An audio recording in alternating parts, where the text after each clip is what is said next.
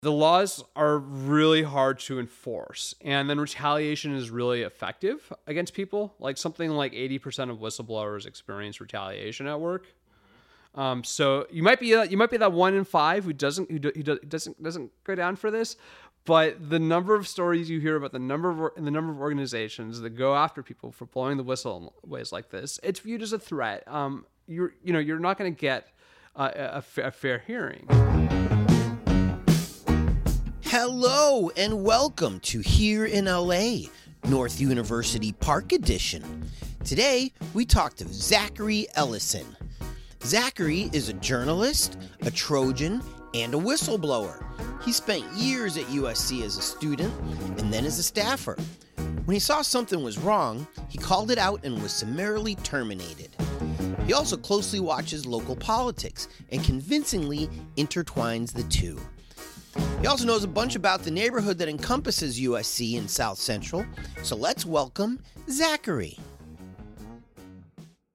Hey, everybody. We are here with Zachary Ellison. Hey! Zachary is a writer and a, uh, would you call yourself an activist? Activist and a journalist. And a journalist. And a who, whistleblower. And a whistleblower who spent uh, many years working at USC, and and that's where you blew the whistle. Correct. Uh, well, let's just get right into it. What did sure. you blow the whistle on you? Does USC need a whistle blown on them? It seems like they have enough scandals that are just coming out. Did they? Yes, they do. They need whistleblowers. Yes. okay. Um, you know, there's there's always the story that gets out right, and then there's the inside story of of what's happening, and I mean, perhaps the um, USC's had a, had a number of scandals, and in fact, it's almost become scandalized um, in a lot of ways. And, and, and certainly, one of the things you hear people talk about is how many scandals the USC has and how they can't keep track of them. Mm-hmm. Um, but if you were there and you uh, lived through that time and, and you did so in a you know pretty high position like I did, you learned a lot of very interesting things about USC and about the city of Los Angeles too. What years were you at USC? I was a graduate student um, and student worker from 2013 to 2015, um, and then there was there was a, a, gap, and then I went to work for USC from October of 2015 to August of 2022. Oh, up until recently. Um, uh, what were your jobs at USC? I was, um, as a student worker, I worked for the USC Good Neighbors campaign in university relations, um, which fundraises from USC staff and faculty to support university community partnership so programs. You, you would call up alumni and say, we need money? We would um, target mostly the faculty and the staff. We would do newsletter. Um, uh, predominantly, I send out uh, emails to sixteen thousand faculty and staff. Um, we would we would um, that as a principal form of fundraising, and then so, usually raised about a million plus a year um, that we would direct towards community programs. So you would write current staff and faculty, correct? And shake them down for money to give back to their Correct. employee? It's uh, employer. It, it, came out of the uh, 1990 uh, the two Rodney King riots. Actually, USC decided to do something different. So USC's um, solution was to do um, kind of its own United Way program, but just for the neighborhoods um, around you, uh, both University Park campus mm. and then over um, uh, Boyle Heights to around uh, the Health Sciences campus over there as well. Interesting. All right, so you'd shake down the staff for a million bucks a year. Yep. And whenever you got donations off of your newsletters, your bosses would say, "Great job, man." Yep. All right. So what else did you do over there? Um, I went to work for the office of the provost um, in 2015. I went to UC Santa Barbara. Yep. I don't know what a provost is. A provost is the second highest ranking officer of the university. He is the senior vice president for academic affairs. Hmm. He's essentially the chief academic officer, and his job is to oversee the operation of the university and uh, campus life too, as well. And so, what what uh, typical duties did you have uh, supporting him? Um, I was assigned to support the vice provost for academic operations. Um, so my job was very focused on nuts and bolts, um, hiring deans, reviewing them, um, bringing unique programs to USC, supporting partnership programs, uh, veterans programs. Um, we did a great program with the Hispanic Scholarship Fund. I, I helped build a biomedical sciences building. I coordinated literally all of the construction meetings. And then, of course, um, USC has made various um, reform efforts over the years to try to address its scandals. So I was I was smack dab in the middle of a lot of that. The provost had to help uh, smooth that that out. Correct. Okay. And, you know, it really really goes back to um 2016 was kind of really when it started uh, going sideways with Carmen Puliafito the former dean of the School of Keck Medicine, who infamously got caught using drugs and uh, and had a mistress and uh, unfortunately an infant who di- uh, died. Yeah, not yeah. Not only did he do drugs, but according to Paul Pringle's book Bad City, he provided her Correct. with a bunch of drugs. Even after she overdosed in Pasadena, he would bring drugs to her at rehab. And he was able to get into LA County Jail to go visit um, people like this too. Um, it's certainly something that's never been uh, fully investigated how he was able to access a facility like that. It's crazy. like crazy. and so and so um uh, you know you know big, big hot water um for USC and so I volunteered um to help support the president of the academic senate and the president of the USC staff assembly in leading the um, reform task force which was called the task force on workplace standards and employee wellness um, uh, nothing opaque there um, but it was a group of faculty and staff who began looking at ways that we could better monitor doctors, ensure better communications, ensure people had better reporting options to go to. And then, um, of course, um, George Tyndall happened. Um, the infamous uh, gynecologist at the USC Student Health Center, who um, has allegedly abused thousands of women. And Well, is it, is it still alleged? I mean, didn't he? Didn't uh, USC have to pay out like a a billion bucks? USC paid out over 1.1 billion dollars in legal settlements over the course of two two, two settlements. Mm-hmm. Um, but to date, um, not a single person has gone to jail. Um, George Tyndall is not on trial. I didn't know that. Correct. He is um, still in preliminary hearings. He's a free man. He is still a free man. He has been on, um, out on bail on bond since I believe um, 2020. He was arrested in June of 2019 by the LAPD. Um, originally, I believe it was 23 felony charges relating to sexual abuse, and then they added 12 more for a total of 35 felonies. Has has okay? So SC paid off all these these victim women, uh, these alleged. I guess we have to Alleged. say these alleged victims. Um, They didn't admit any fault. it, has SC um, said anything nasty about him? Um, Rick Caruso has been very critical of, uh, of George. He, uh, th- during the campaign, he would say that George needed to go jail, to jail right away, very insistently. All right. I mean, Rick, Rick, Rick obviously morally did not approve of what happened. I don't think anybody mm-hmm. um, should have, but the legal defense mechanism of the university to try to avoid holding people accountable for ignoring these reports, and then two to try to limit the payout and and, and, and the reach of the story has really continued into overdrive. And I mean, I don't like hearing from victims that they're concerned that the criminal justice system is failing them here, but I don't think they're insane. Um, what you know, one of the first things that happened. Um, after George Tyndall was uh, the, then uh, District Attorney of uh, Los Angeles County, Jackie Lacey, went to USC. And she met with then um, interim president Wanda Austin. And in fact, there's even a picture you can still see of them together on Twitter saying what a good relationship USC has um, with, with, with the district attorney's office. And so victims um, have pointed to this, um, you know, as proof that Jackie Lacey, who was also a USC alum, had a conflict of interest and sought to downplay and slow um, the gravity of the charges and, and the process. And I wish I was getting a different vibe from George Gascon. Um, totally. I have been bugging his spokesman um, for, for, for the dates and to try to get some clarification about what's happened.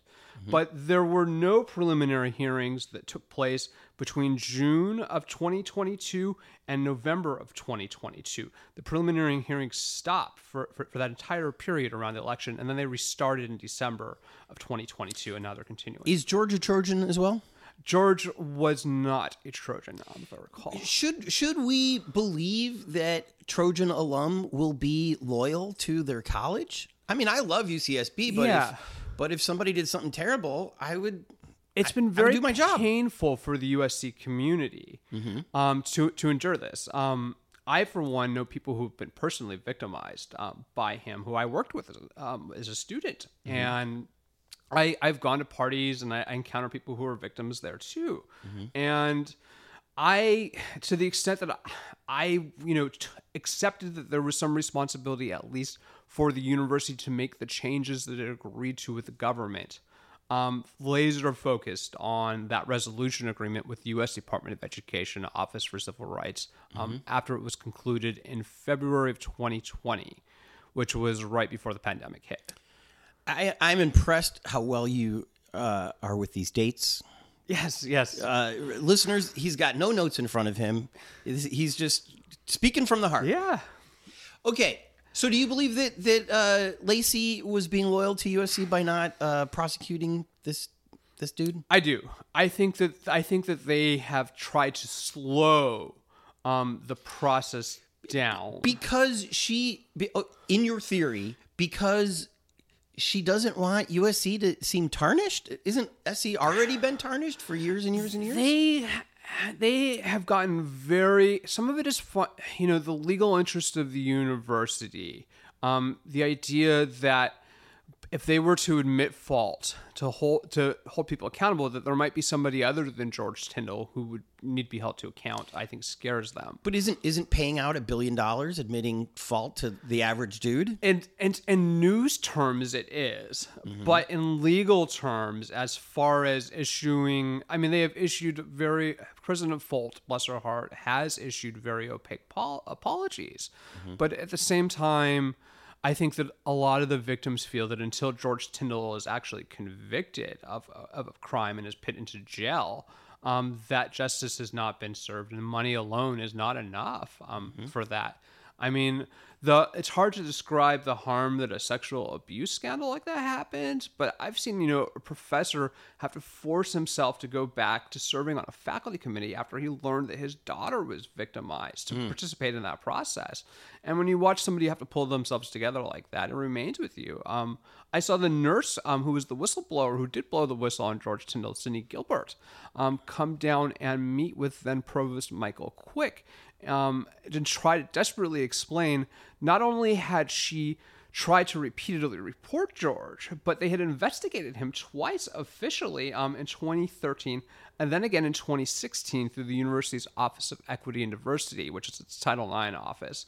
USC then commissioned an outside medical review in 2016 that concluded that much of what George Tyndall was doing was out of practice. Let's let's uh, rewind just a little bit.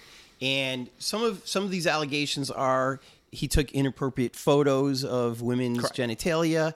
He refused to allow nurses to um, be behind the curtain with him as he um, did stuff to This is correct.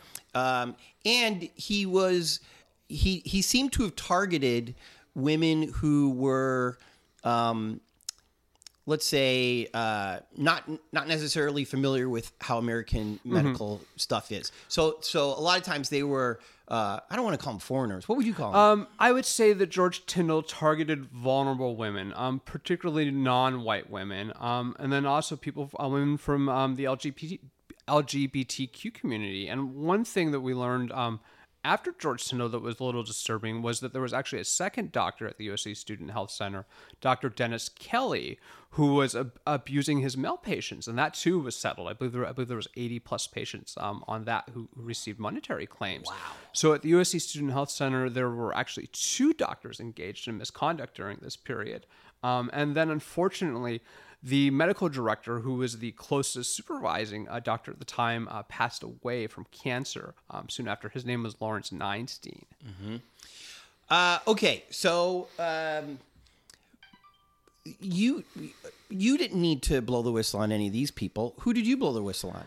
I blew the whistle on the university's of, of uh, senior vice president uh, for human resources and vice president for equal opportunity in Title IX, who are the two officials who were tasked with making the changes um, as required by the U.S. Department of Education um, af- uh, after the agreement was concluded in February 2020. So I had a master's in public administration, seven, and almost um, then about five plus years in the provost office, and, and, and you know we'd gone through this. And so I decided that somebody at least needed to monitor the things the university had agreed to change actually change. And so much of what I saw was inaction. Um, They did make some changes. They hired people, but a lot of the really important um, outward public facing things that they needed to do happened very slowly. Um, they didn't make changes to our performance evaluations as employees to give us a better, um, more direct reporting option through that process. And then um, I caught them in 2021. There's an email that you're supposed to send out um, school wide at the start of every year that's called a Title IX notice that informs you of your federal civil rights as a student in that institution. And USC is required to do this at the beginning of every academic year. And so when we came back from the pandemic in 2021, uh, this did not happen. Um, and I had been a student um, at USC too, and USC was actually on its second resolution agreement. And this was one of the things they repeatedly failed at. So I blew the whistle internally um, on that at USC. And then I tried to turn around and report it to the US Department of Education Office for Civil Rights and they actually blew me off. Um, they, they, the, the attorney they had assigned to monitor USC didn't want um, this to come out. The USC had failed to meet a basic requirement of this agreement that's specifically spelled out, and so that precipitated me filing a complaint um, with the department to try to force them to take action. And um, uh, you know, I actually even went to the Department of uh, uh, Education Office of Inspector General in October of 2021 to try to report that USC was not doing everything that it needed to do under the agreement. And then the most unimaginable thing happened. Um, people might have forgotten by now, but in 2021, USC had a major scandal over drug facilitated sexual assaults at fraternity houses. And so this um, resulted in a lot of pressure on USC and the Department of Education. And also, um, um, there was a, a, piece in the LA Times um, by one of our faculty members, Ariel Gross, that criticized USC for having a toxic environment. So the combination of, I think, the whistleblower, the student protest, and then faculty resistance led the Department of Education to hold USC to account in January of 2022 for not uh, doing everything it said it was going to do under the agreement. Um, they didn't apologize directly. Um, they don't do that. They sent out an email to the entire university community uh, uh, noting that um, certain components to review, particularly files, um, for, for university employees to ensure that there was no other abuse taking place, had not happened on a timely basis after the agreement. And so at that point, I actually uh, I said to the Department of Education, Office for Civil Rights, "Come on, really? Like, was I was I really wrong there?" Um, and that led to me having a more of a friendly relationship with them. Uh, so when you blew the whistle, mm-hmm. you wrote a letter to the Department of Education. I filed a formal complaint. Mm-hmm. Um, and and on top of my emails. And when you did this, you probably assumed, oh, USC is going to get this and be like, whoops, we should have sent out this one letter. Yeah, it's for starters. And they never did it. They did do it. Um, after I reported it, it took it took them uh, four days to do it. Oh, good. But they, they, they did do it. So it worked. Yes. That part worked. That part worked. Well, let me ask you about I forced these. the behavior to the change. Okay. Um, what other aspects of the agreement had they not con- completed? So, as part of the agreement, USC agreed to revamp its Equal Opportunity and Title IX office. It actually disbanded the former Office of Equity and Diversity and it created this new unit called EEOT, um, Equal Opportunity and Title IX. And it hired a new coordinator whose name is Catherine Spear and people might people might not know Catherine Spear, but she was the Title IX coordinator at Stanford um, during the infamous Brock Turner case. Oh, that was was he a water polo guy, volleyball guy? He, he, he was something like that, but he, he, he took a girl behind a dumpster. Took a girl behind the dumpster. So that, that's USC's Title IX coordinator. Mm-hmm and I, I, I have tried to I've tried to work with her very in, intensively because I was interested in these issues. USC was also supposed to provide reports to the university community on its progress um, on an annual basis since 2020, and it hasn't issued a single one of those reports. Hmm. Um, so are are nurses uh, going behind the curtain now with uh, the doctors? We have.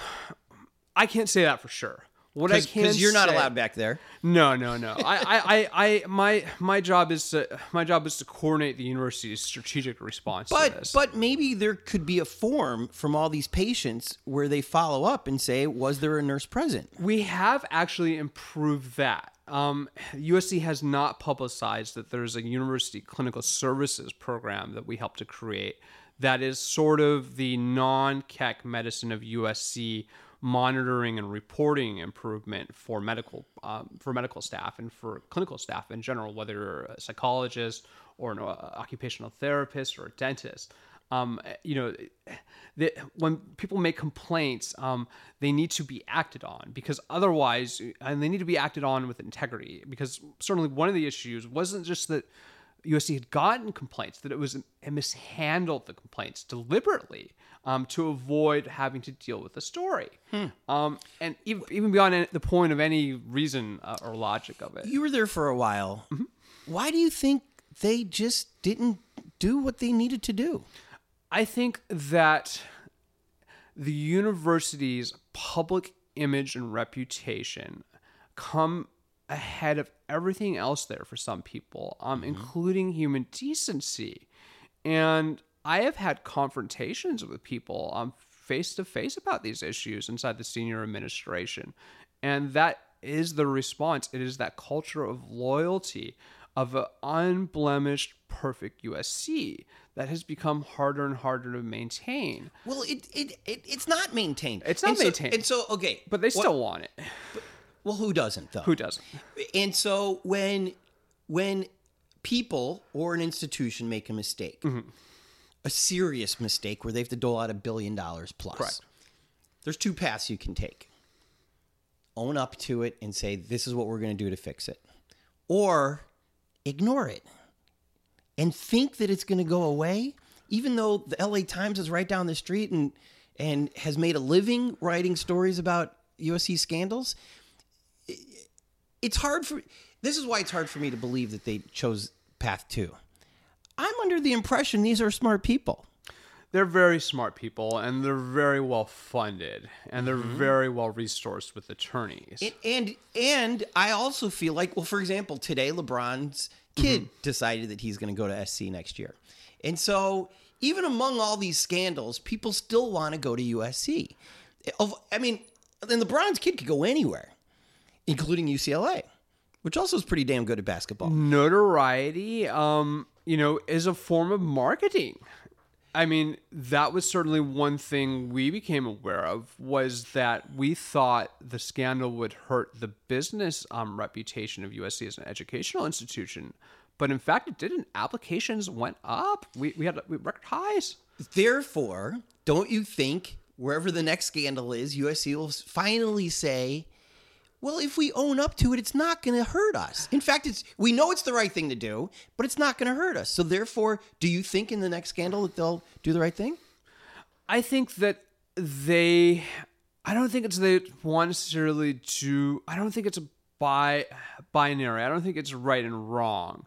I think it's a complicated calculation of financial and legal risk. And I think when you talk about who USC is and you talk about who the leaders are there who define it, um, one thing, I mean, certainly I noticed was, you know, between um, former President Max Nikias and, and what it was like to have even, you know, to have that culture of the university um, and then to have an incident happen like that, and then to have Rick Caruso go from being you know a trustee um, to the chair of the board of trustees, um, he replaced an oil tycoon.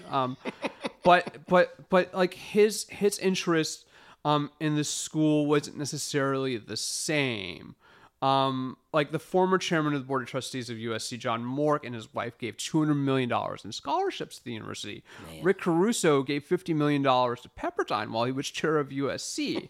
so, so I mean, to the extent that Rick Caruso is a product of USC and he loves it very much, he also looks on it as a reflection of himself in a way that I think is perhaps different than other people who didn't run for mayor with a $100 million campaign. And I think that when you talk about what the response has been as far as the university's intentions, it gets really hard to tell. And one big clue we've gotten, though, that something is amiss um, was the leaked deposition from that civil case um, uh, uh, that, came up to knock LA back in uh, October of 2022. And there's a very suspicious um, section where Rick Caruso admits to getting a cell phone call directly from an LAPD captain after the George Tyndall investigation begins. And Rick says that he refers the captain to the USC Office of General Counsel and kind of jokes that um, he'd gotten a lot of calls from LAPD captains. But it's still not clear how anybody in LAPD gets Rick Caruso's cell phone number. Well, and also why why call him? Why call him and to talk about the investigation by his own admission into George Tyndall? Why do you think they called him? I think I think that that is a sign of misconduct from from from, from LAPD because that to me is an inappropriate contact. You don't call the ch- if you're an LAPD captain who's in charge of the investigation, you don't call the chair of the institution on the side to, to have to have a chat about it. Um, when you're talking about you know victims who you're supposed to be representing, Because it seems like you're trying to tip off the university on what they're doing, therefore they can build an easier defense. Correct. Or you're trying to cooperate with them. And what was really disturbing about last October was that we learned soon after that there was, in fact, an LAPD captain who has helped facilitate the cover up of sexual uh, assault. Um, Corey Palka, who is currently under internal affairs investigation by LAPD, and the LA Times has reported that um, the U.S. Attorney's uh, Office Chief uh, Criminal Division Chief uh, Mack Jenkins has joined the probe into, into Corey Palka.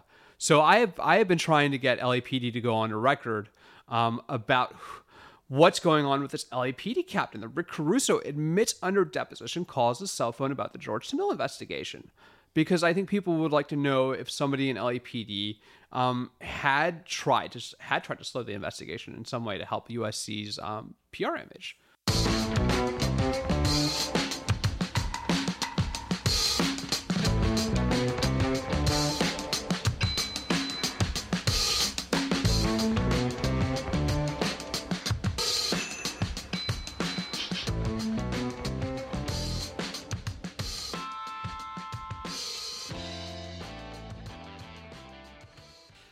Before we get into the bad of what happened after you blew the whistle, any other good things happen? you know i mean i think as far as my sense of self and and and my sense of soul um i mean at least feeling like i'm not part of something that that that, that you know it was it was it wasn't that we wanted any of it nobody wanted any of this to happen but the university's response was so bumbling um that you know whatever mishaps there were before the investigation usc has deeply apologized apologized for. And so now it's a question of what's happened after this news has come out. And you see like Karen Bass and Gloria Allred doing a whole press conference in the middle of an election season to call for the end of the cover up of uh, USC sexual abuse. Um, but now neither one of them wants to give any comment on it. Um, t- t- take it what you will. I mean, you know, I, I don't think either of them is being disinterested, but I do think that there are some politics to this and to what stories make the news and stay in the news. And and certainly, you know, this is one that's fallen out of the news lately, um, post election. It's, I mean, news cycles are a blink of the eye these days. And so, uh, unless you think that there's something behind all that, I do think I do think that there is um I do think that I do think that Rick Caruso um and his um his, his closest uh, political associate whose name is Sam Garrison who was his chief of staff um at USC and is now the senior vice president for USC and then the gen, uh, then general counsel of USC at the time Carol Mauch Amir um, did cook up this kind of scheme to damage control USC's reputation and to support Caruso's political ambitions um, implicitly. Because it was no secret that Rick Caruso wanted to be mayor of Los Angeles. It's something he's talked about um, for much of his adult life. There, you know, people people have speculated for over and over again that he was going to run before he finally did. So I think that you know employees will do a lot of things to make their bosses happy. Um, so you know, what, whether it is bad intentioned, the self admitted cleanup job that happens um, has been very hasty and has not led to the resolution of this to anybody's satisfaction. what was the resolution uh, uh, personally for you once you blew the whistle? Um, I so I succeeded um in, in, in, in forcing USC to take a federally mandated action, and then I, I reported it to the regulatory authorities. I mean, one thing people don't realize about whistleblowing is ideally you are doing that sort of action. It's not just leaking something controversial; it is forcing an institution to try to comply with the law, and I. I- So I, I I got away with it, and I was able to stay. I I did not win any fans. I I, I describe an encounter I have with the senior vice president for human resources in uh, December of 2022, where she's literally staring at me, glaring at me, coming out of the president's office after I think the feds um, came down on USC, and She she glared at you. she glared at me. because she got caught not doing what the feds told her to do. Correct, and I think she figured it out that, that she she kind of knew it was me. Um, But it- still, you're not the, you're not the bad person here. I'm not the bad person, but I'm the person who's making trouble f- um, for them. And I, I shouldn't shouldn't shouldn't somebody do this? Do, for, let, let's let's let, let me let me ask off- it this way: Do you regret blowing the whistle? no, Great. no, um, Did you keep your job? no. Um, I was able to get more accomplished after that because But but but hold on. Did they fire you for this? Uh, it depends who you ask. It's still I'm it's asking still- you. It's still an investigation. Yes, I believe they did. Um, How did that go down? that that went down hard on them. It it went really bad for them. Um, For them, for them. They tried to silence me before firing me. Um, they engaged in some very intimidating legal tactics. Um, one, the core thing that they first they tried to intimidate me. Um, in a meeting, they literally were threatening me that something was coming to me. And then they went back and they dug up um, one of my ex girlfriend's um, old Title IX complaints that had been resolved from July of 2019 was their solution was to commit invasion of privacy and try to blackmail me with it.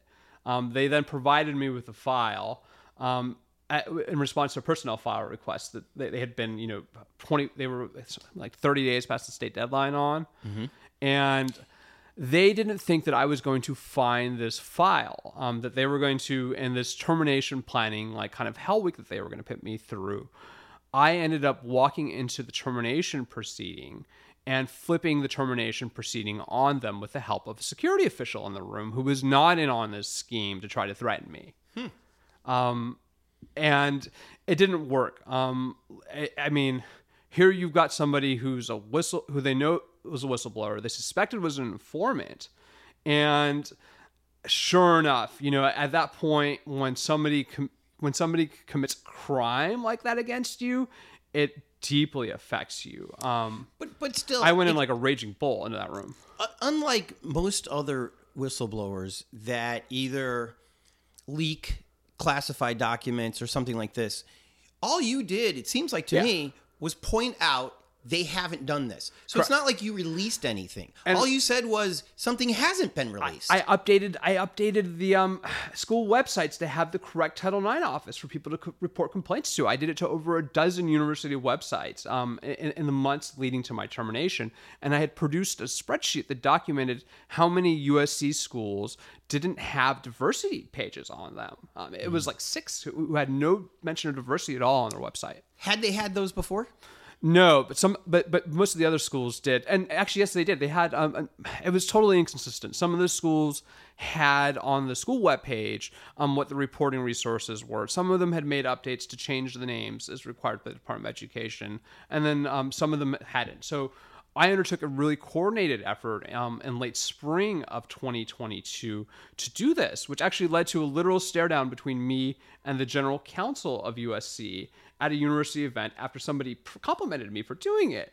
He was looked at me like, "What are you doing?" Um, like, like, like Why is it bad to do what you did? I figured it out. A month later, USC got in trouble again in June 2022 with uh, U.S. Department of Health and Human Services Office for Civil Rights. And among these things that uh, they were held accountable for a second time in 2022 were these website updates to provide the correct information for reporting. So that at least if somebody wants to make a complaint um, about Keck Medicine, that they could go online and find the right information to make a complaint. And they were mad that you made it easy for people to make complaints. Correct. Okay, I can kind of see that, but but isn't Isn't that the right thing to have on your website? when you know when you have information that USC has not complied with uh, uh, uh, such an important agreement like that, Mm-hmm. and then has gotten in trouble twice with federal agencies in the same year. was that was that part of the agreement that they had to put start putting these on the website? it was. It was. ah, okay. So you weren't you weren't doing anything above and beyond. they they I as far as my position I was. I, I was only an executive secretary and you have an entire compliance offices and legal offices at USC that are supposed to be doing these things. And I, I had even met with these people to try to encourage them over and over again to do the right thing from uh, from, from from from the senior vice president of human resources to, to Catherine Spear. They all knew that I was very interested in this agreement and what was going to happen to it and so when they finally moved against me, they they um, at the end of the week they handed me this termination letter that they basically lo- they staged these incidents to try to try to terrify me, and then wrote a one-sided account of it. But it also includes them describing me as making change inappropriately at the university. which- Inappropriately. inappropriately. They say that uh, I, I, I that, that, you know, I'd been advised that making how you make change at USC matters, and, and that by going to the government, I, I guess I, had, had gone too far, too far with them. Um, Uh, so how did it finally go down? Uh, they called you in an office.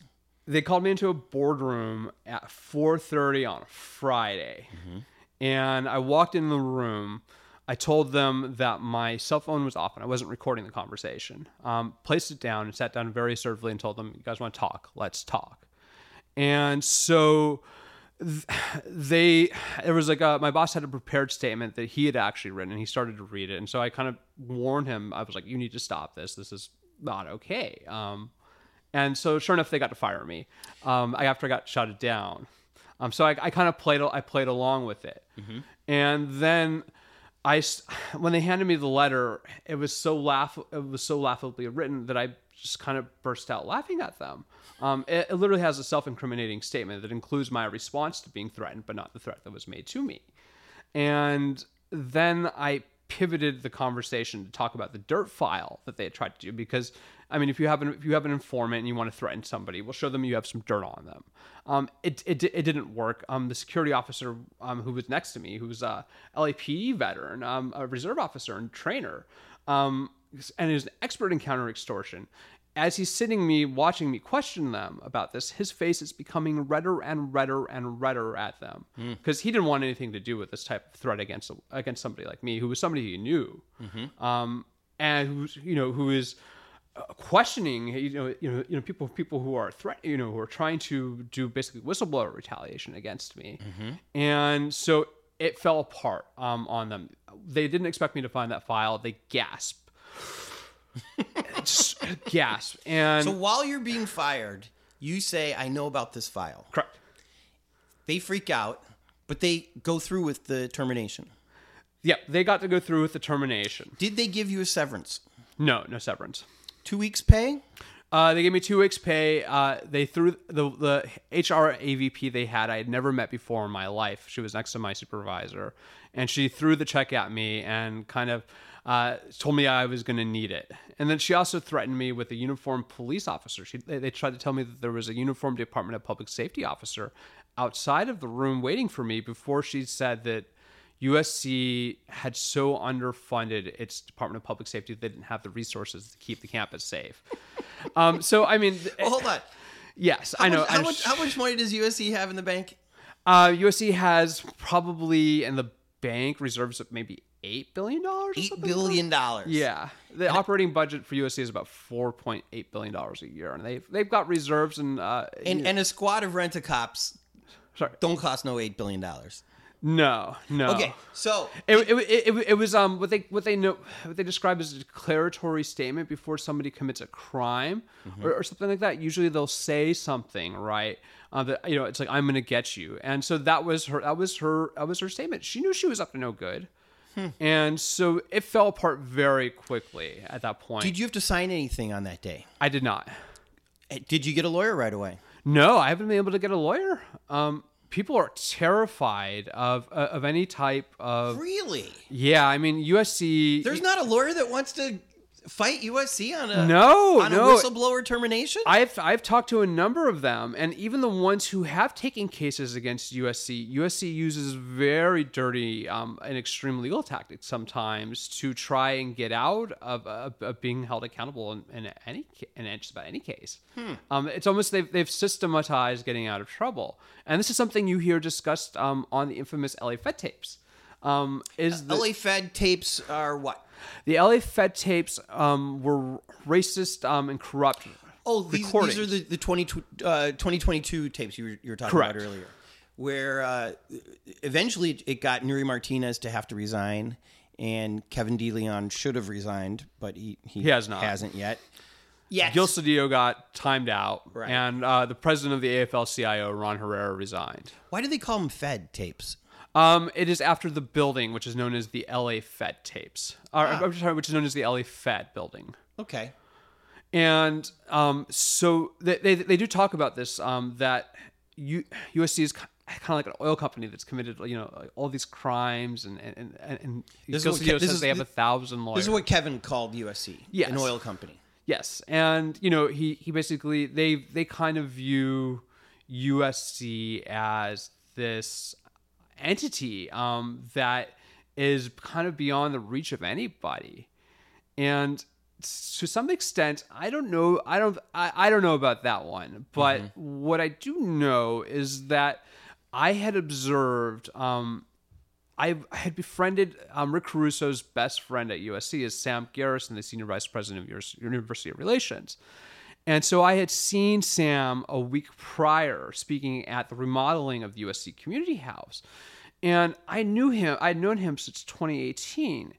And he had the strangest look on him. It was like he was on the way to like a murder or something, the way he came out came down the stairs.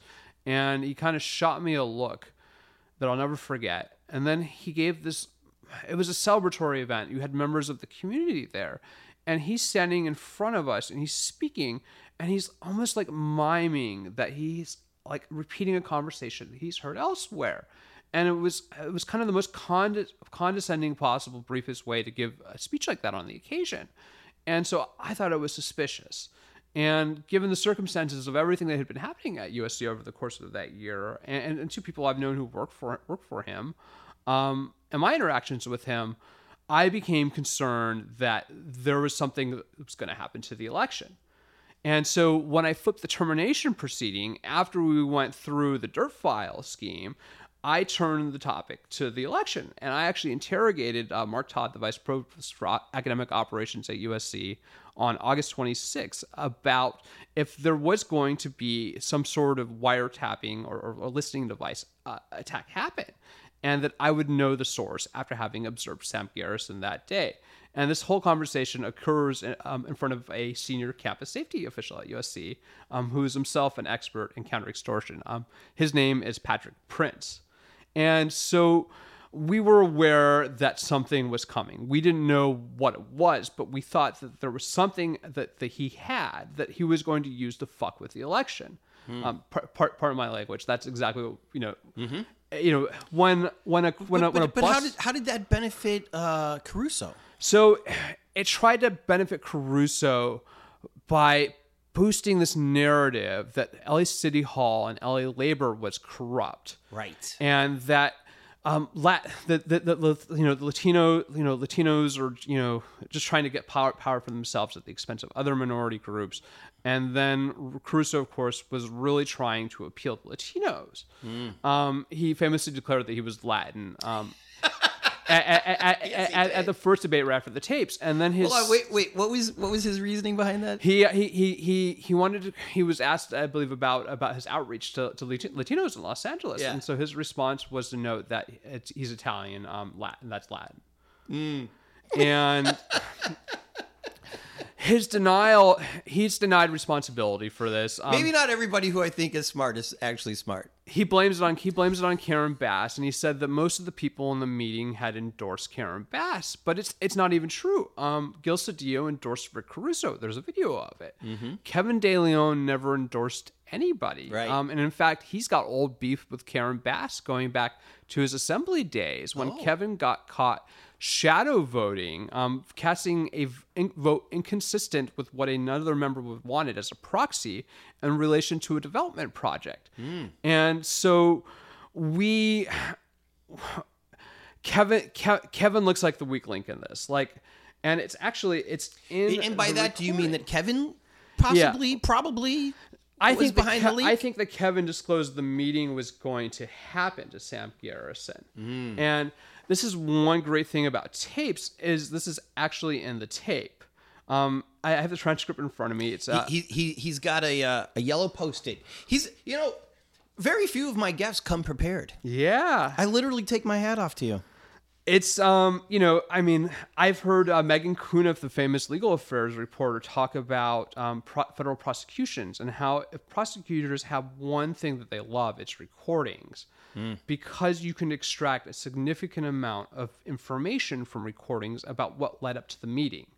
So the same person that I thought was going to attack the election, and I reported on August 22 um, during during this whistleblower retaliation termination, and I and I'd only made the observation of him the week before, and it just kind of came out of me, like mm-hmm. like when you see something like that, and you've been in this high stakes, high pressure situation, you you store things away in your mind, mm-hmm. But we thought he was going to pop up on the recording and, and in the note that Sam Garrison, um, who's a former VP at Caruso affiliated, who is Rick Caruso's chief of staff, um, who is known to be extremely close to Rick Caruso. You can see um, on the there's a really elite fancy club in downtown LA called the California Club, and they Wouldn't held, know. they held an event um, there four months before the election where Sam Garrison and Rick Caruso get up and they laud uh, Mike Bohn, the athletic director, over the hiring of Lincoln Riley. So you can start to get an idea of how close Garrison is to Caruso. And so on the recording at 1344, Garrison appears. Um, kept, they're talking about USC scandals, and uh, it's, it, the conversation is between Nury Martinez, the former city council president, and Kevin De Leon. Um, Kevin De Leon um, goes, he's, he switches the subjects very rapidly. He goes, I didn't realize until after I was with Gene Block of US from US from UC, UCLA yesterday, and we were at this event for the Chinese massacre for UCLA. When the LA Times gets a bug up their ass, you know, they just like. So I talked to Sam Garrison the other day, who is the GR. He reports directly to Carol Folt, who's the president of USC. Kevin says, he was telling me, and Nury Martinez interrupts him, and she goes, the son of Jim Garrison? And Nury Martinez knows that Sam Garrison is the youngest son of Jim uh, of Jim Garrison from JFK conspiracy theory fame. Who, if you ever saw the movie JFK by Oliver Stone, is the attorney who was who was leading these supposed investigations into into if the mafia and the CIA had killed JFK and if it was some type of conspiracy. So Sam is his youngest son, and Nury knows this. And so Kevin De Leon confirms, yeah, the son of Jim Garrison. He told me a couple of reporters got Pulitzer prizes, and this confuses Nury Martinez. She asks him again for the investi- from the investigation, and Kevin goes from the investigation. So what they're doing has legs. Just keep it going. Just keep it going. And this must really freak Nury Martinez out because she seems worried that Rick Caruso is gonna like get her or something. Um, and so Nury Martinez flips out on David Zahniser of the LA Times, and she goes, "David Z told me last week I didn't want to talk to him. I just I was like I don't want to get cornered in this shit. But what do you want?" He's like, "And you know the feds are leaking shit to David so that he can write it up. Um, that little fucking piece of shit." And he's like, I just wanted you to know, did you know that there's more incriminating evidence against Mark? I said, no. How would I know? As a matter of fact, I don't want to know. So I'll talk to you later. She laughs, like cackling. And she goes, I felt like uncomfortable with this conversation. So I don't know why you're telling me this shit. I, I'm like, and um, she get, then gets interrupted and they change the subject. And so this is kind of the end cap of the first 15 minutes of the meeting, which is about the Mark Ridley Thomas federal bribery investigation. And then the next day, um, after this meeting occurred on October 18 of 2021, they would vote to remove Mark Ridley Thomas from city council.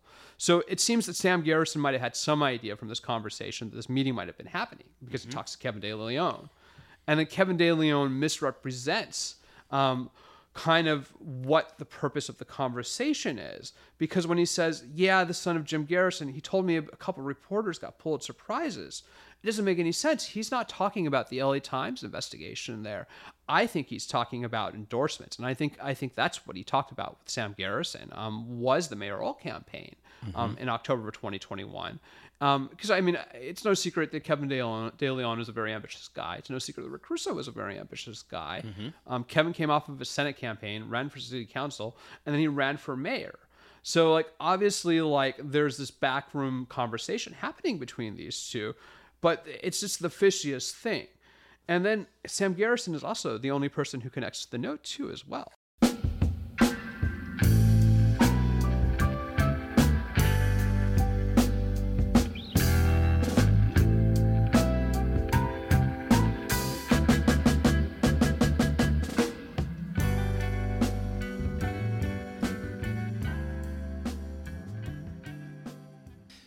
Here's what I want to know. Yeah.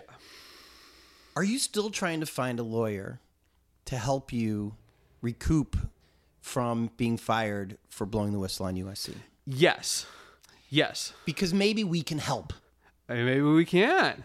I mean, if if I'm let's pre let's pretend. See, I don't I don't believe this. And again, I'm maybe I'm naive, but I don't believe that just because you're from a college that you defend the college in your adulthood, even when you know that they're doing st- st- stupid things. But let's pretend you are for a second. There's not a UCLA lawyer or a, a Bruin who has a, a degree from from that law school, or Lawyers- LMU or uh, Notre Dame, like a rival of USC who wouldn't love to to give USC a hard time, and probably probably because it seems to me that USC does make settlements, Yes, they do. and so the lawyer doesn't have to go to trial for this. They're probably not going to go to trial. Who would go to trial over this? They're going to look terrible. They're going to end up having giving you eight billion dollars. So it, it's still hard for me to believe that there's not a lawyer out there who looks at this as an ambulance and would love to chase it. I think well, it goes into recoverability. Um, so USC is not happy with me. They're not happy with the whistleblowing I did before I got fired, and they're not happy with me finding things like this in a transcript like that. Too bad. And so it overwhelms. What I found is that it the attorneys get overwhelmed. well, let and me ask you this. They get worried about their money. Did USC ever say that you were wrong? Um, That the information that you provided was incorrect? no, Then pay up, bros. they You fired a whistleblower. That's this- against the law, this right? has stopped being about money and it started being about the law. Unfortunately, um, Mm-hmm. I'll actually be meeting with um, over over phone with two agents from the U.S. Department of Education Office for Civil Rights this Wednesday to talk about USC's investigation into all of this, which is okay. has been ongoing. Um, they, of course, are trying to get out of it, especially once they realize that I didn't show up with a lawyer. Um, they have they've kind of realized that they can get out of this. That you didn't show up to your termination meeting. I didn't show up to the investigation meetings with a lawyer. You were, were you supposed to? Um, you you can get an attorney as an advisor, and really, it's kind of a show of force, because otherwise, there's nothing to stop them from pushing you around um, as a private citizen. Um, you know, I mean, to the extent that legal representation is about money, um, lawyers certainly like it when a client has a retainer, especially when it's a complex case like this. It's going to take a lot of time up front. I see. Um, that that seems to be the, the, the stumbling block there. So that's part of the reason why I've you know come more forward with the story is because I've tried to get USC to investigate this misconduct, and I'm not satisfied with what I'm seeing as far as their interest in at least pitting an end to the kind of dirt filing practice that's going on there. And, I- and I'm not the only person to have reported this. Um, in October 2020, one, I'm sorry, in July of 2020, one of their own attorneys um, from their Office of Professionalism and Ethics bolted, and she accused them of engaging in exactly these types of, of manipulative uh, legal tactics to intimidate people. And she sued them in federal court. Um, she got forced out of court and is now into arbitration. But what I was certainly looking into on, on the down low while I was still inside USC is is this true? Does USC really blackmail blackmail its employees to, quiet them? Because the report was that there was like a university hit team, um, and the academic senate, um, the, the faculty group, um, had demanded an investigation, um, but nothing came up uh, during during the pandemic. Um, so I was looking into these rumors, and sure enough, man, they are true. Do you do not mess around with USC. Is my warning to people. Um, they will really go after you very aggressively. And I, I had heard it too from another employee too that they had um, essentially used pressure tactics on her prior to terminating her. To, to, USC doesn't do severance actually by policy, um, but one thing they're really interested in not seeing happen after George Tyndall is anybody coming forward to speak out. Um, to the best of my knowledge, other than the initial whistleblower, I am the only other employee to ever go to any type of media to try to tell try to tell any of the story. Um, Everybody else has been quiet, and certainly the environment and the feelings of fear there. Uh, uh, that if you were to speak out about, you know, whether it's what happened at the student health center or if it's the legal cover up, that you will be retaliated against exactly as I've experienced. Have you reached out to the LA Times? I have. Um, you weren't interested in the story. you know, they, you know, we've been trying to get USC to investigate um, this, um, and of course, it doesn't seem to be happening, unfortunately. Um, Even with this, you know, getting people who are, at least you would hope, are the adults in the room there to, to, to go forward with it. So we're kind of at a precipice with that. Either I, I'm going to tell the truth to the feds on Wednesday. Um, Great. Either, either, either something's going to happen here. It's going to start becoming more public. We're almost at the end of our hour. Oh, perfect. How how smooth are you? Like, I mean, Yeah. that was that was amazing. Hey, okay. I've got I'm the only person in LA who can connect the same person to both the note and the recordings. and who's that person? Sam Garrison, uh, Rick Caruso's former chief of staff and the SVP of University Relations at USC.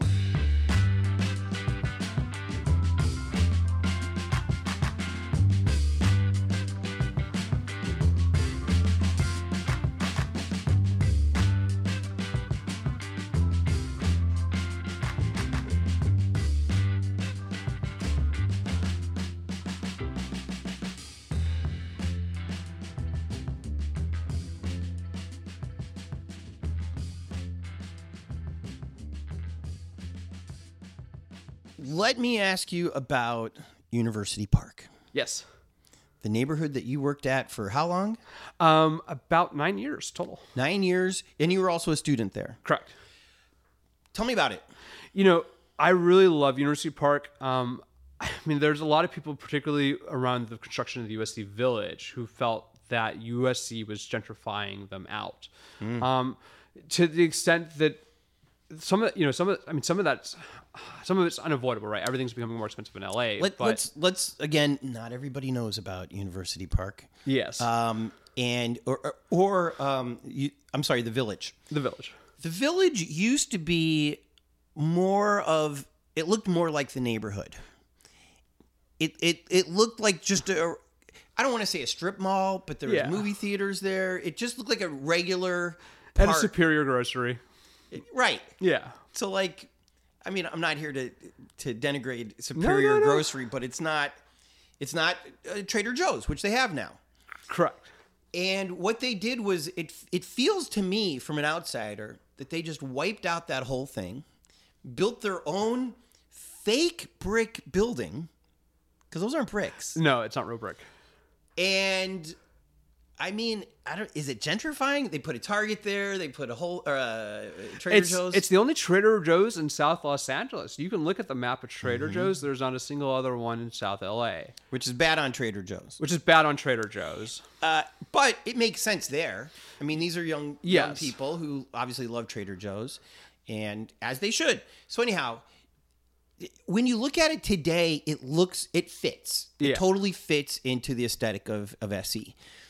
But when you knew what it was before, I think those critics are correct, don't you?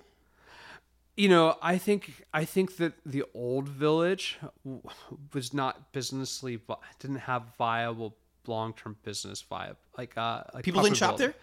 I, I think I think partic- I think the Superior Grocery was successful, but the only other business there that's been able to hang on is the Cobbler, who's excellent and actually does like um like theater clothes for, So- for USC. Well, this is great.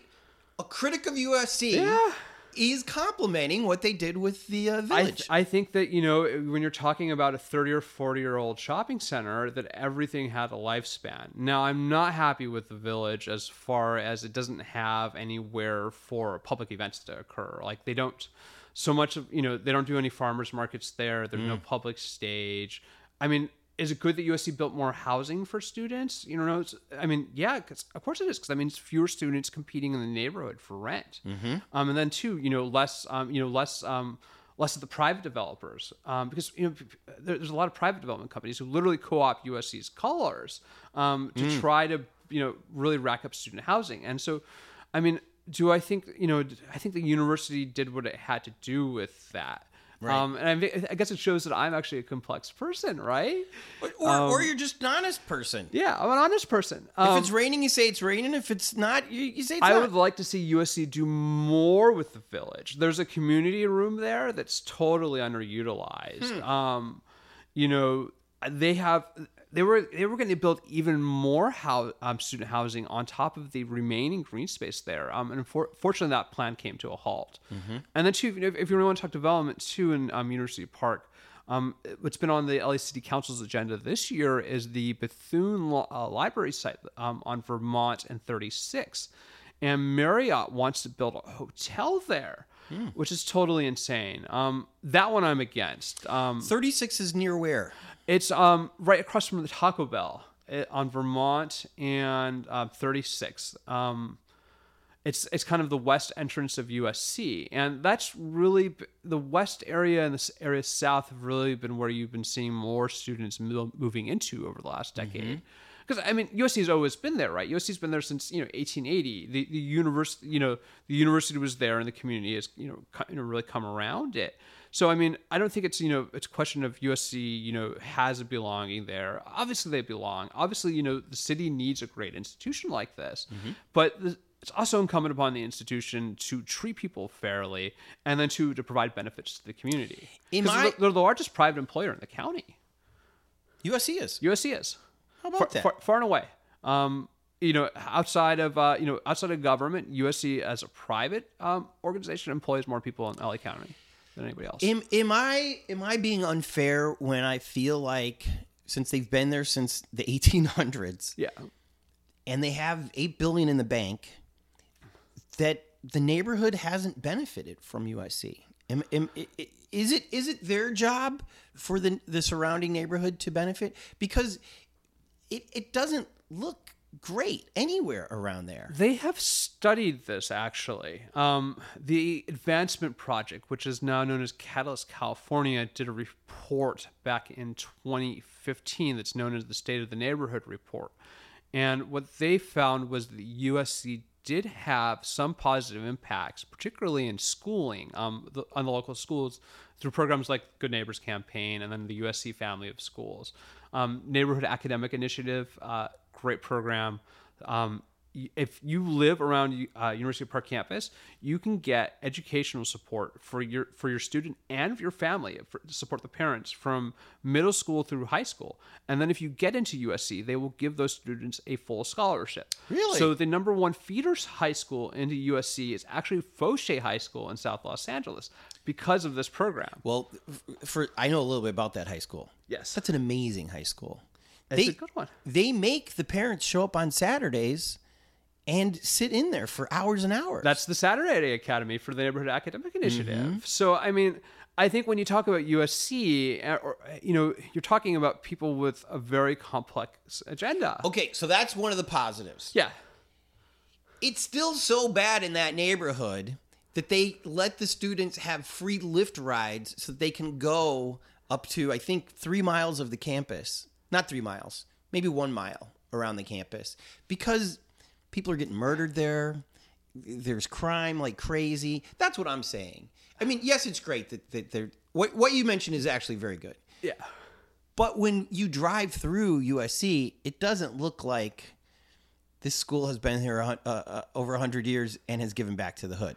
They could be giving back more. I, I, I, I I absolutely do think that there is lots of room for growth for USC to do more for the community there. Mm-hmm. Um, you know, I mean, I think as far as the Lyft rides, yes, you're talking about some safety issues. Particularly, it, it started out; it was supposed to be a supplemental service to the normal campus cruiser program, which was student um, run and operated through USC Transportation, and then they kind of expanded it out, and then it has become well, who's paying for this? So now they've stopped the exclusive rides, and now it's shared rides only.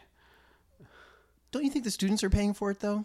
Through the tuition, they are Exactly. Um, They're not free. They're not. It's not. It's not. It's not. It's not. It's not totally free, and I don't think it's totally out of fear of the neighborhood exactly either. And I do don't? think that there are legitimate crime concerns. Like one thing I'll say, uh, you know, event that happened, you know, that was really saddening. Um, last May was one thing I noticed um, is that USC has not done a very good job of maintaining the um, blue phones.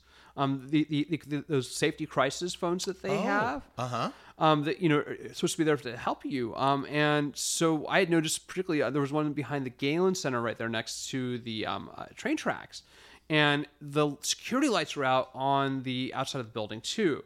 And sure enough, man, I re- I tried reporting that in. I reported it in facilities. I even went to transportation. I had transportation call DPS to say, hey, there's a blue light, you know, there's a blue phone, light phone out, and the security lights are out in the back of the Galen Center. And a student was attacked, and she was sexually assaulted and raped behind that building. So I, I mean, that's a terrible feeling when you're the person who's reporting that the safety features that are supposed to be there to keep the premises safe aren't working, and then something happens to the to mm-hmm. that student, right? And so, I mean, I, I do think that Los Angeles, you know, particularly about USC, you know, I think the more that people view themselves as hosting the university and as the university being an integral part of out of it, the better the relationship will be, and the more benefits will go both ways. Are we out of time? Yeah, and uh, um, Jordan's gonna be mad at me, but I've got two more questions for for you. it. You mentioned earlier about the uh, fraternities. Correct. Earlier this year, and and and to me, this this encompasses part of um uh, this neighborhood. Frat row. Where's that? Frat 28th, 28th Street. 28th Street. These frats were pressured by USC to stop allowing freshmen to rush Correct. and the frats for the most part didn't blink and they were like fine we don't need you then No, and, they- and, and they, went on with their business so They've disaffil- they've, some of them have even disaffiliated. Right. After they sued us and they published full page ads in the student newspaper declaring that they were suing us. do you think that usc bungled this this is why i ask Yes. 20 years ago 30 years ago before the internet it might have been important to have your flyer rush zzz on uh, a campus wall but now in the age of social media you don't need to advertise with the, the campus in fact if i'm an 18 year old boy i might like the rebellious nature of the frat because that's kind of what the culture is over there you join the frat so that you can play Animal House a little bit. And so, what better than to have the stodgy private institution say, We don't like you? Good. Isn't that awesome? I think that they really bungled the response to the fraternity house sexual assault scandal that happened in October of 2022. What should they have done? I'm sorry, t- t- 20, 2021. Um, they the headline of that came out that USC wanted like hall monitors to make sure that nobody was sexually assaulting anybody else in the fraternity house, and I mean, I it's sad that we even got to that point. Right. And then part of the reason too, um, that U- USC did take action against fraternities. Um, was because of deaths um, due to alcohol poisoning, and, and there was there was a visiting student from Berkeley who ended up running onto the 10 freeway that's never been explained. Um, you know, there's been there was an NO, Navy ROTC Well, student pretty who far killed away. himself inside of the fraternity house. Um, So, I mean, as far as the hazing issues and, and mm-hmm. those safety issues, of course the university has to respond to them. Mm-hmm. Nobody wants to feel like they sent their kid off to college to party and then he died wrongly Or that their daughter's getting roofied. or their daughter's getting roofied. So, mm-hmm. I mean, this is something we've dealt with year after year. There was those issues. I personally was never a member of a fraternity. I've never gone to a fraternity party. Mm-hmm. In fact, I even went to a college that had no fraternities or sororities. A little tiny Reed College up in Portland, Oregon. How about that? and I don't think I don't think that it's essential to school um, for that to happen. I mean, I think you Mm-hmm. get into some more complicated questions when you start talking about the tailgates, Mm. uh, t- the tail- tailgating that happened. And USC has cracked down on drinking games, and then They have? they have they have they, they- you can't have any drinking games at USC since 2014, and the reason is because so many alcohol poisonings have Ah. occurred. And it, I actually have stopped going to them. I got tired of watching people getting carted off with alcohol poisoning. It seems to me that uh, that area, University Park, is, is this neighborhood, only North has a couple. University Park. Uh, it's, I'm sorry. They call it North University Park now. Well, where's South? Uh, It's been obliterated by the Coliseum, Oh, uh, Expo Park. uh, it seems to me that there's really only two bars that you can drink at. There's the 9-0, and then on the other side there is that I forget what it's called, but it's uh, got like white picket uh, grading on it. The, It's, you think about the, the two nine? It used to be the two nine, and then it became Study Hall. That's the one. Yeah, they used to have the original Wahoo's fish tacos in there too back. Oh, really? Seriously? Are those really the only two places that a 21 year old could drink Around USC, Mm-hmm. um, outside of like an actual restaurant? you know, I think that's where you see the fraternity uh, houses getting and in the buses on Friday night and going to the clubs. And that's what I'm asking. I mean- is is don't you think it would be better for USC to allow some? I think that's a social question of the drinking age. Um, But- oh, uh, you- but you've got thousands of kids. We also are- have we have we have uh, the lab, um, which is next Oh, to the Galen right. Center, and then they have t- um, traditions, uh, which- uh, Tradies, which is underground at USC, and it used to be the original campus bar. so there's a couple places to drink. I, I- I guess what I'm suggesting is maybe maybe give the adults who go to USC because there's a bunch. I mean, when I transferred to UC Santa Barbara, I transferred as a 21 year old, and you know, I was incredibly popular with my ID. Let me say that. But but I think one of the reasons that people go to go to frat houses is because it's one of the few places they can drink. And it's a party, right? It's fun. Mm-hmm.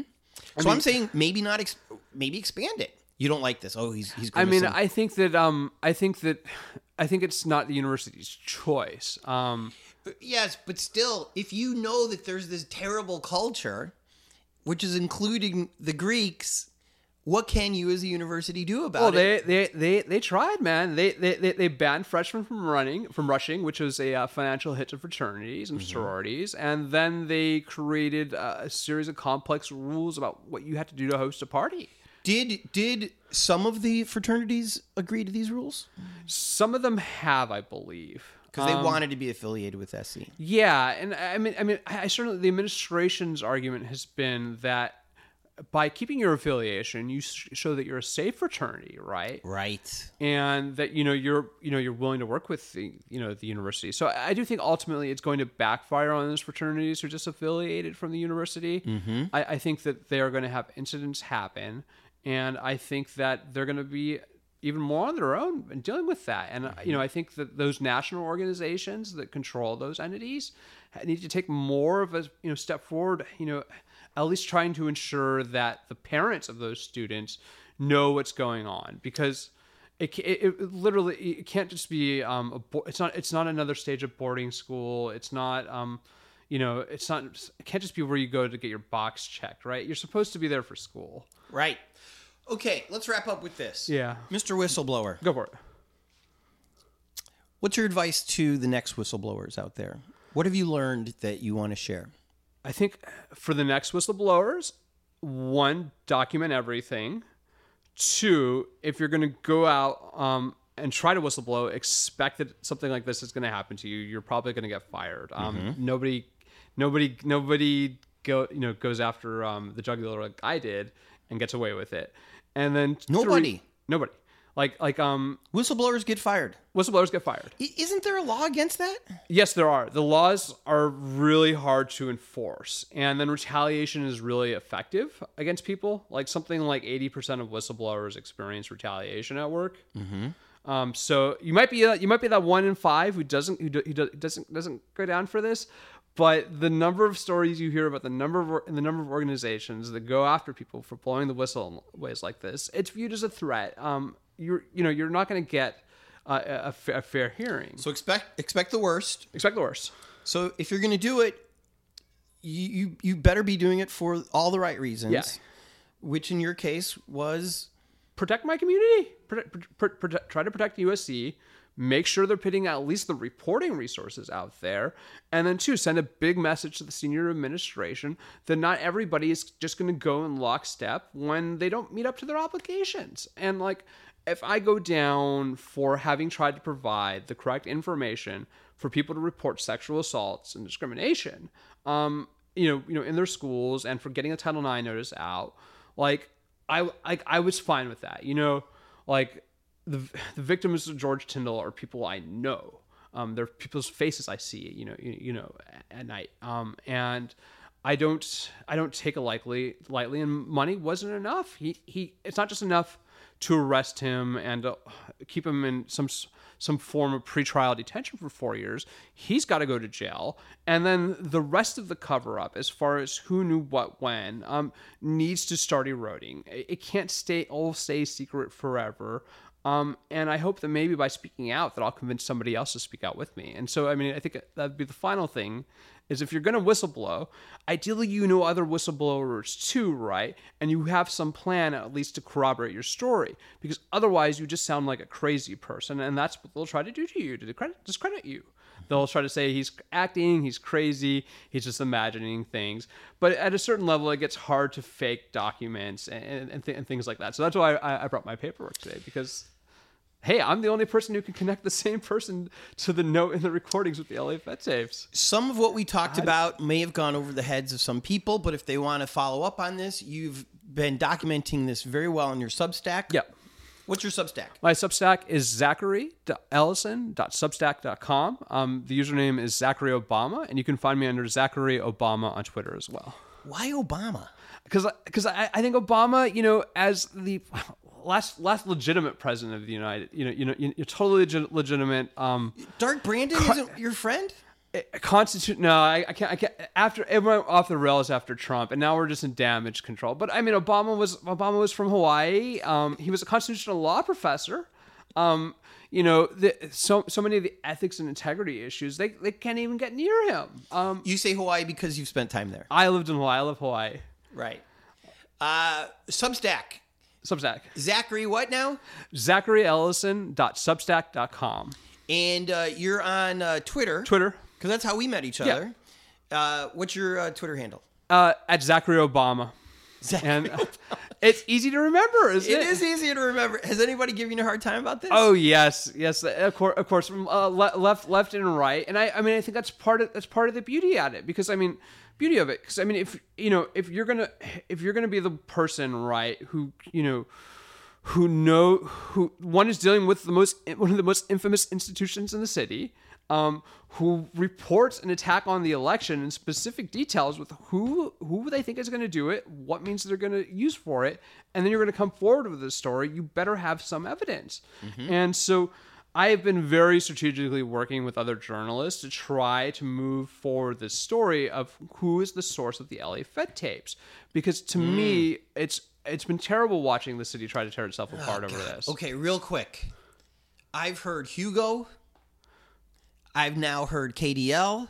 Is there anybody on this list of reasonable suspects? The uh, LA Magazine also had listed Mark Ridley Thomas and like Jose Huizar. Um, None of them, none of them did it. I'm, pr- I have, I have some confidence that it's um, Sam behind it, Sam Garrison. All right, well- I've got him on the note and on the tape, and you know this is the beauty of journalism in America is that when somebody puts out something on the internet and there's literally nothing else the LAPD has that I don't. They executed search warrants on the accounts.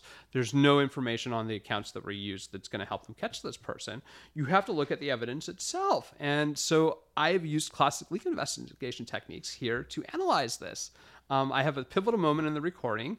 I've got I've got my person there, and then I've got the note too as well. And the Sam Garrison connection to the note is really incredible. Well, Zachary, Yeah. you have been incredible. Oh, thank you. May I say thanks, Obama? Yes. But but more specifically, thanks, Zach. And as our leaker says um, about his old boss, Martin Ludlow at the LA Fed, who was resigned from the city council in 2006, um, remember him. that, that, that's, that's what he says. It's it's the sole question in the note is is is about this guy Martin Ludlow, who most people don't even remember, um, but who was at the center of the last LA Fed, um, LA City Council scandal in 2006. Um, Martin Ludlow was elected in 2003. Sam Garrison becomes its communications director in 2004 2005, and then Ludlow resigned from city council to become secretary treasurer of the LA Fed under Miguel Contreras.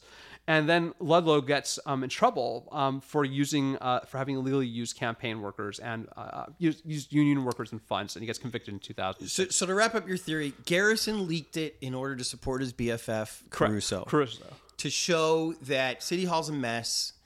The Latinos don't have a strong leader. The White Knight, the White Knight will be the will be the the champion of the Latinos. Therefore, you should hire Correct. him as mayor. And, and, and, and, well, he did get more votes out of Latinos than KDL did. He did. He got forty five. He got forty five percent. I mean, KDL tanked. KDL didn't mm. even make eight percent of the primary, right. barely. And then KDL never endorsed. The woman, anybody. the woman you probably voted for, almost beat him. I, I, I, I, I, I did not vote in the LA election actually because I, I actually live in Lawndale outside of the city of LA. Oh, yeah, and I have no history of political donations or, or, or anything like Great that. Great punk rock band. This this is this is my genuine effort um, as a as a informant to a civil rights agency who becomes aware of a felony in progress, who reports it, and I, I've cooperated with law enforcement too to at least try to get them to do something about this because there's an LAPD felony investigation into this. There's a state attorney general investigation into the gerrymandering. Mm. But for the city of LA to be held in suspense for six months like this and to have. I, I, I applaud the protesters who go down there and denounce KDL. But one thing I'll say is it has to be peaceful. Um, last week, one person was arrested for, for, for, for disruption and for um, allegedly battering, battering a police officer. Mm. Um, it's not we, smart. We, it's not smart. Like, like, like, like it's these tapes came out. They are they are ugly. What's on here is wrong. Who but was, if we let who was this arrested? Turn, uh, I forget this. It was a protester. I forget his name. Mm. Was he affiliated with anybody? I'm not sure. Okay, uh, too early to tell on that one. Zachary, so, so you got to do the investigation. I appreciate all of you, all of your efforts. Thank you for coming here. Yeah. Thank you for um, just trying to do the right thing. Idealism is not dead stay safe, um, stay peaceful, LA, and let's like keep trying to make good things happen. Because like if nobody believes in the in our ability to change this to make it better, like why should we have any hope or change? Thank you so much, my man. Thank you. How great was Zachary?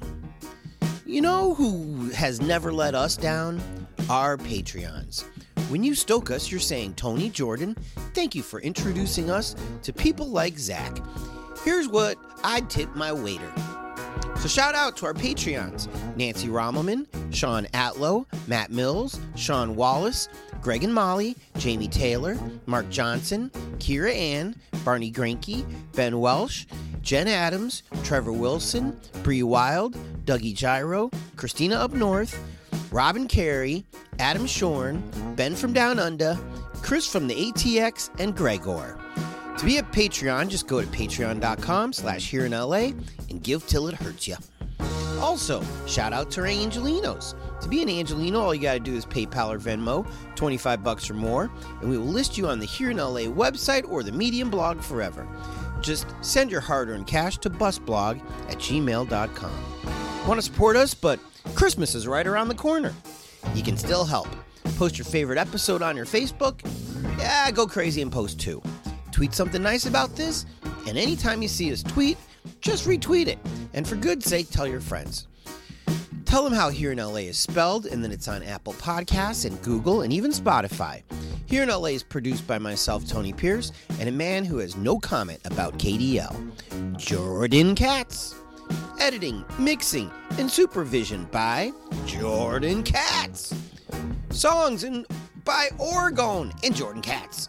Special thanks to Cindy for creating the logo, Jen for inspiring this, and the people who do the right thing when the right thing needs to be doed.